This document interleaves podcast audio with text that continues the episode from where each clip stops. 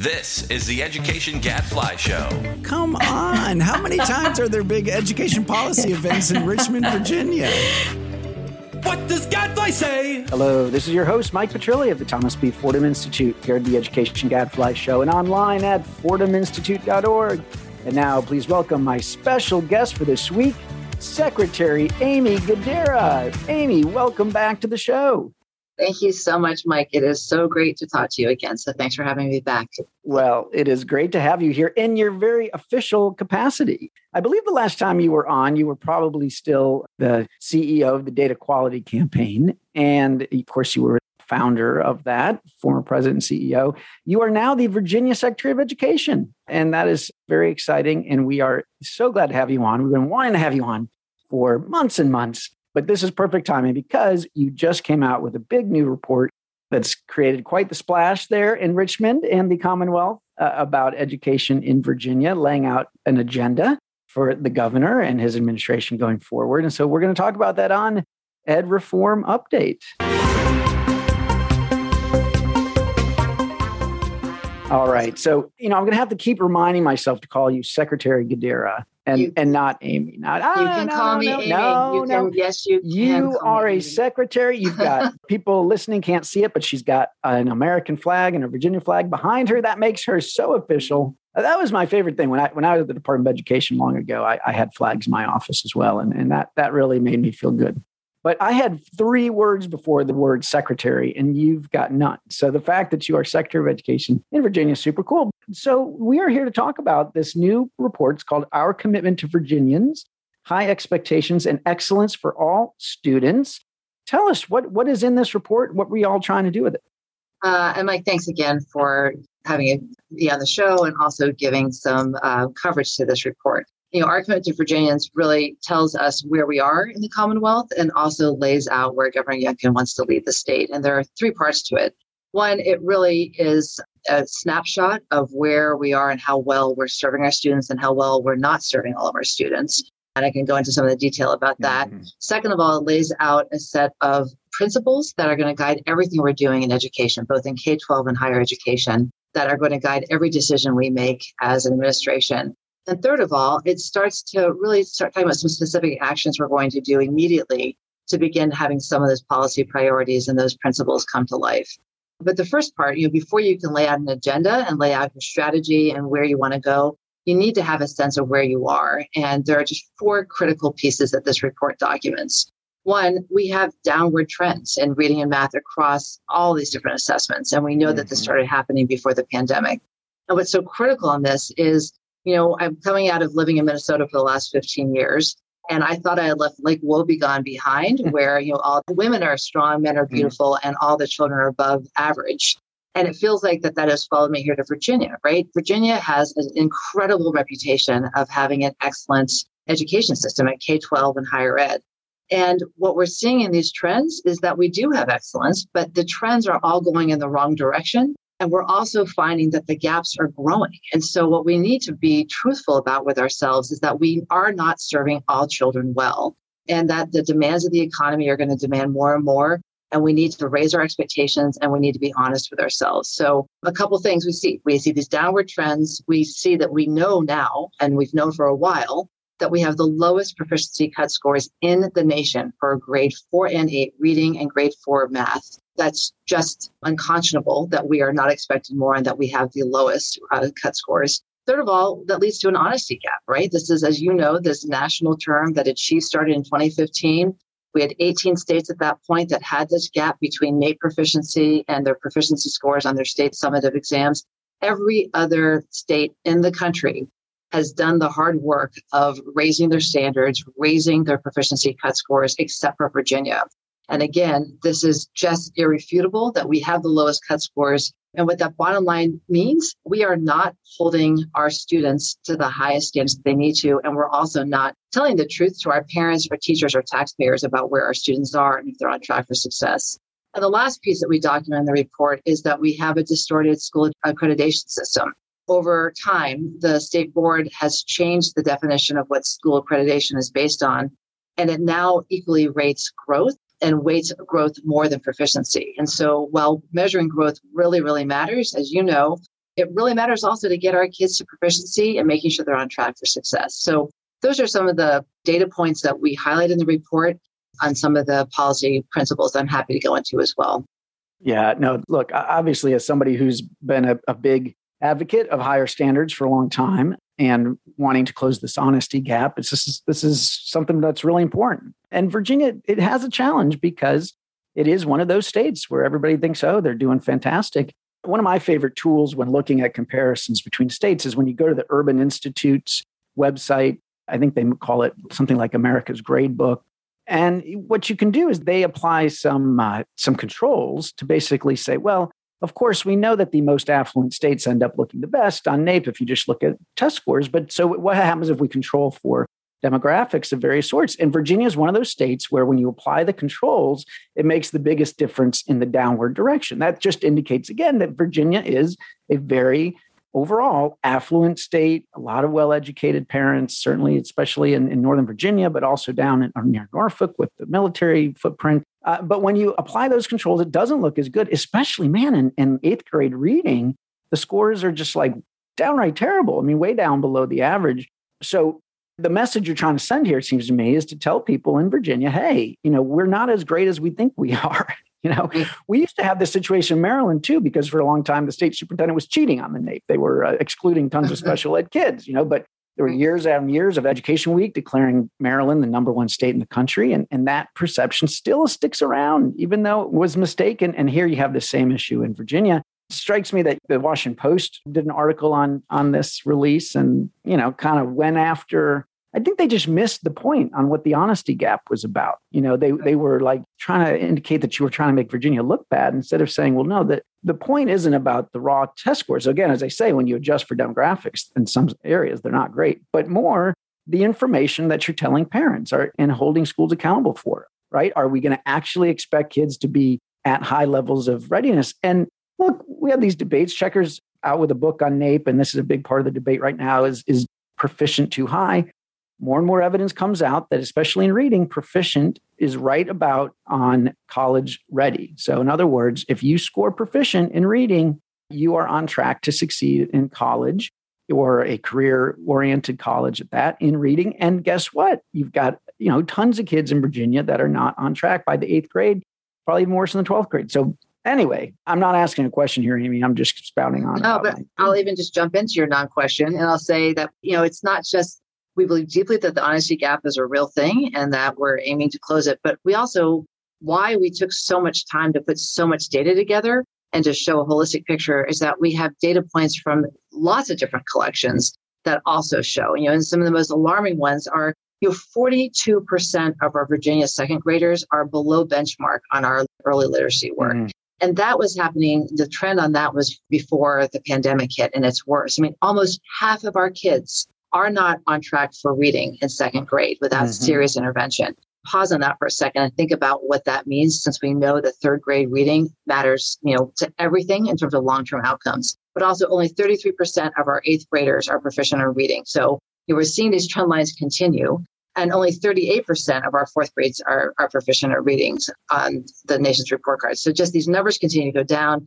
And then we're also seeing that between 2017 and 2019, our reading SOL test scores have gone down every single year. Mm-hmm. And then mm-hmm. also, even at our highest levels, our AP scores, you know, we were third in the nation in terms of the number of students earning college credit on AP exams, and we've fallen to ninth just in a couple of years. Mm-hmm. Those are all trend lines that are not going the right direction. And that's what governance is about, right? Good leadership and governance is calling it what it is and keeping our eye on the prize of saying those trend lines are going in the wrong direction.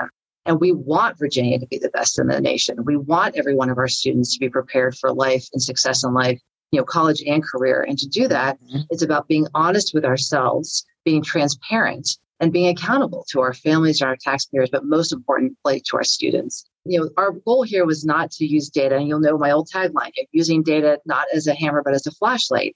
Mm-hmm. Our goal here is not to beat people up with the data.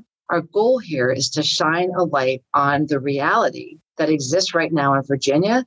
And our invitation and our commitments is to work together to ensure that we change these trend lines so that we are preparing all students and we expand the access to opportunity and to quality education for all students. And that's why you'll see in the next part of the report that the commitments we're making is high expectations for every child. How do we make sure that we're empowering parents and teachers to make sure we know that parents and teachers are the two most important indicators for student achievement? So, how do we make sure that we're doing everything possible to make sure that parents and teachers have the training, the tools, the knowledge to do their jobs well? And we're going to focus on innovation and how do we make sure that we're expanding different ways of making sure we're educating our kids. And we're seeing these are great examples of some magnet schools, right? And we're committed to mm-hmm. opening these 20 lab schools across the Commonwealth in the next two years, to expanding our governor schools. You know, I have used your line so much, Mike, that excellence should not be a finite public good. And how do we make sure that we expand the access to excellence? And for the things that are working and that are serving kids well, how do we continue to expand those and learn from what's working and really break this one size fits all approach to ensure that we're meeting every student where they are? We're going to use longitudinal data, which you know I love, to make sure that mm-hmm. we see every child. And I think what's really exciting when the commitments that we make and policy announcements we made last week is to say that we're going to, over the next four months before the start of the school year, we will have an analysis done of every single K 8 student and be able to alert that student, their teachers that they'll be uh, having them in their class next fall, and their parents if they're behind on any from doing proficient work or uh, mm-hmm. grade level work. And we will put into place a personalized learning plan for every single one of those students to start the school year. And our wow. goal is wow. how do we see children where they are, see youth so we know exactly where they are? How do we communicate differently so that people have the truth and they know where their child is, whether there be a teacher, a parent, or the student themselves? And then also, how do we put together a personalized plan to make sure that those children, it's not just saying we know you're behind, but we actually have a plan to make sure that they get ahead. Um, wow. And that's what we mean when we say having the most transparent and the most accountable system in the nation. Well, and it's amazing, Aimee. I mean, and it's a comprehensive agenda that, let's say, honestly, would, would have fit in 10 or 15 years ago in the heart of standards based reform time. But that passed Virginia by. I mean, you know, not just because it did, the state didn't adopt the Common Core, but just in general, so many of the other things that states got serious about in terms of data and in terms of trying to hold schools accountable, you know, Virginia took kind of the easy road. And so now you're making up time. But, but let me push you on this, though. It, it does feel very heavy on standards based reform. It does not feel like there's a whole lot in here on school choice. And certainly, you know, a lot of people think of Governor Youngkin, they think of his, his campaign that was very much focused on critical race theory and some of those culture war issues. That's not here either. But tell me, I mean, so like school choice, if people are going to be disappointed that there's not more on this agenda around, you know, finally getting Virginia a decent charter school law, what, what do you think about that? So we in the report we talk about this innovation and innovation and access to quality education and to excellence is one of the seven core principles that are going to guide everything mm-hmm. we do. And you know, our commitment to opening 20 lab schools, and that's just the beginning in the next two years, is a sign of that commitment that we want to expand access to schools that are getting results. And one of the exciting things that we launched uh, and we announced last month was an agreement to take what is a very, very successful magnet school right now in Richmond called Code RVA, which is one of our mm-hmm. computer science magnet that serves 15 surrounding school divisions. And they, you know, just to give you some idea of the outcomes, see, these are kids coming in through a lottery system that's representative of the divisions. They are scoring in the 90th percentile on all their SOLs. A third of the class graduates with an associate degree in computer science. 100% graduation rate, 100% going on to phenomenal things after graduation. And our commitment is that this school will be the model for a network of computer science schools across the Commonwealth in the next 2 mm-hmm. years. So that's about expanding choice. It's about expanding and building off of a model that's working and that provides a different way of approaching education. And that's our commitment is how do we identify things that are working? Our governor schools, right? everyone wants to get into TJ. We've got this whole admissions things going on. Mm-hmm. So why are we keeping that as a limited, finite good? We have to be able to expand that. So we're committed to lab schools. We're committed to charters. We're committed to expanding regional schools like this magnet program and these lab schools. You know, we also have lots of ways like our tax credit scholarship. How do we make sure that we don't leave money on the table? And how do we ensure that people know about having these opportunities and that we talk about it? And one of the things that I'm most surprised at is you know, our current, the Department of Education didn't even have a list of all the different innovative schools existing around around the Commonwealth. There just wasn't this culture of innovation um, mm-hmm. that was happening. So one of the first things we're going to do is actually catalog all the places that are doing things differently and that providing choices for families and making sure people know about them. How do we learn about that? How do we make sure that people are inspired by it and realize that they too can set up a school like this and that their children should have access to schools like this? So it's part of this is about building a culture that values choice and values innovation. And how do we incent that to happen? That's great. All music to my ears. You know, and look, on the charter front, I know it's tricky. You got to get the Democrats in the state legislature to come along on that one. And maybe in future years, you'll have more success. But it sounds like a lot of this stuff you can do administratively and that the governor can do administratively. And so that's exciting. We'll be watching and cheering and you know, if we see things going sideways, I'll have you on. I'll ask tougher questions next time. How about that? I love that. I'm always happy to come back and be on Gadfly. So right. you know, I just can't I, help it. It's like I just you know, it's exciting when we get real reformers in these positions and and to see you guys uh, really pushing the ball forward. So I, I can't help it. I am obviously somebody who's biased here. I think there's a lot to love about what you guys are up to. Thank you. And thanks for all of your thought leadership. We, uh, we have learned, I've always learned a lot from you, Mike, and I um, will continue to do so. So thanks so much. Well, thank you so much. Again, Secretary Aimee Guidera, Secretary of Education in the Commonwealth of Virginia. Hope you'll come back on sometime soon. And again, uh, good luck with everything you're doing there in Virginia. It's always a pleasure to be with you. All right. Now it's time for everyone's favorite Amber's Research Minute.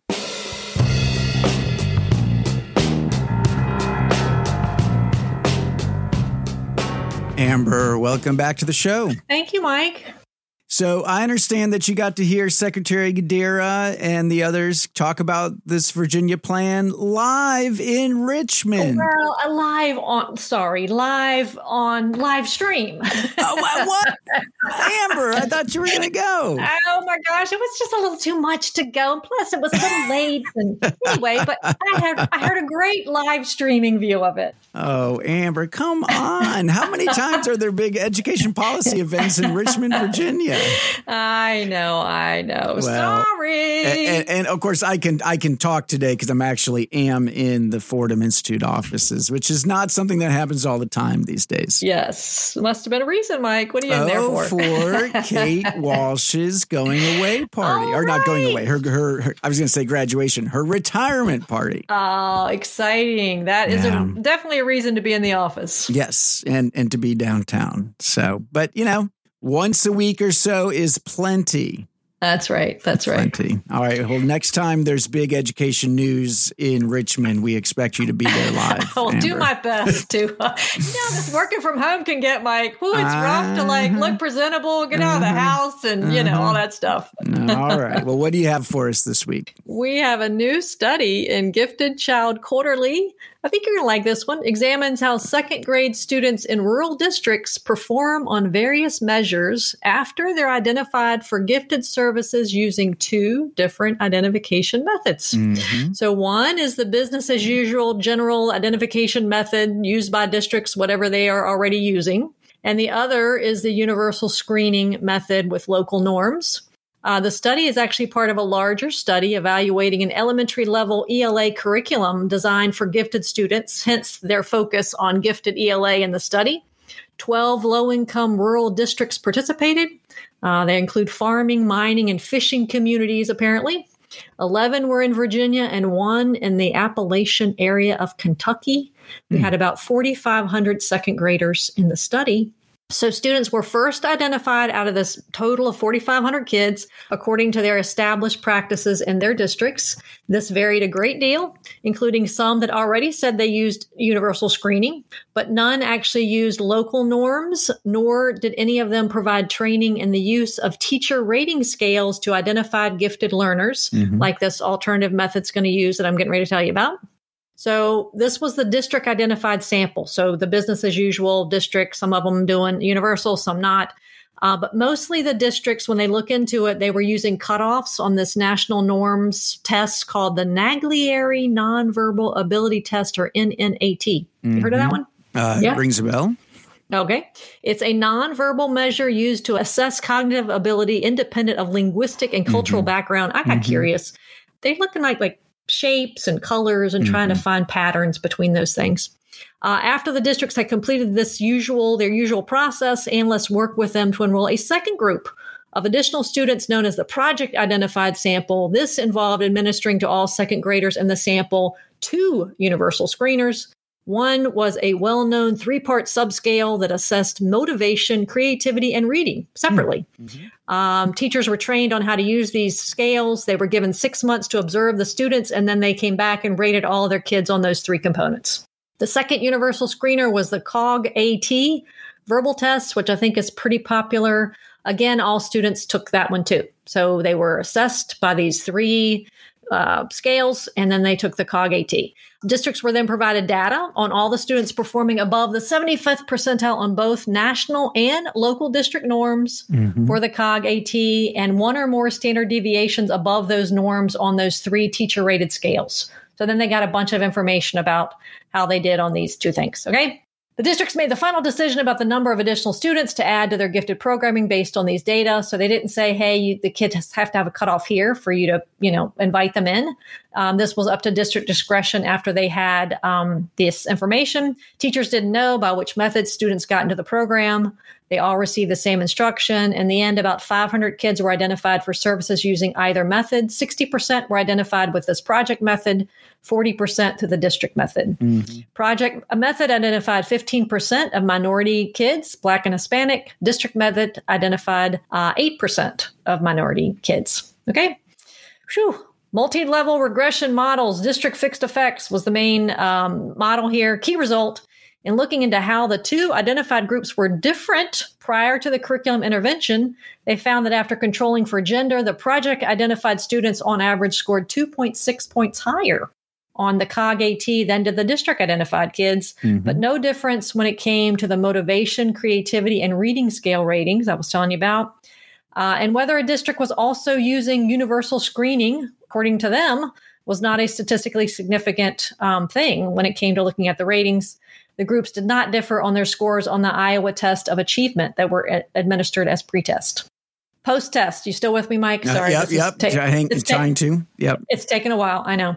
Uh, all right, now results post test measured. Students identified through the project process outperformed students identified through the district process by 0.16 standard deviation, which is pretty small, but still on both a written expression part of the Iowa subtest, and they also outperformed on the total Iowa assessment that was also used as a post test.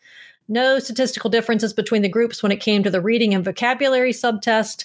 No differences when it came to these two writing tasks they gave the kids and these four unit assessments based on this ELA curriculum they were taught. Mm-hmm. So analysts closed by saying that this nonverbal NNAT thing um, that a lot of districts use may limit the gifted pool why identifying uh, multiple routes, identification routes, in this case, teacher ratings, mm-hmm. two universal screeners, and judgments based on this data they gave districts demonstrated that students can do just as well or better when identified with these local norms, at least in ELA in rural areas, hmm. than students identified by the district process. Whew, okay, that is a lot. I know it was a lot. It was a lot. All right, but the main takeaway is that any district or charter network, private school, when they're identifying kids for their gifted programs, they should use multiple assessments, right? And right, and universal. Well, in this case, the universal screeners they use multiple universal, universal screeners. screeners. Right, right. I mean, use them universally, and the idea is that different kids will pop up on these different assessments as gifted or sometimes teacher ratings. And mm-hmm. you don't want to do it where the kid has to do look good on all of these different assessments. It just they right. look good on any of them, they get included as a way of trying to be as inclusive as possible. Well, right. Well, we didn't actually know when they gave the, the districts the information. Mm-hmm. You know, they may have not included all. I mean, they may have different criteria for which d- kids they were going to include. Yeah, but they were still above this, I think, seventy fifth yeah. percentile. And, so, and it does yeah. sound like this local norm, though. They were district norms, and what we really want to see are school based norms. In, in other uh, words, yeah, right? that's right.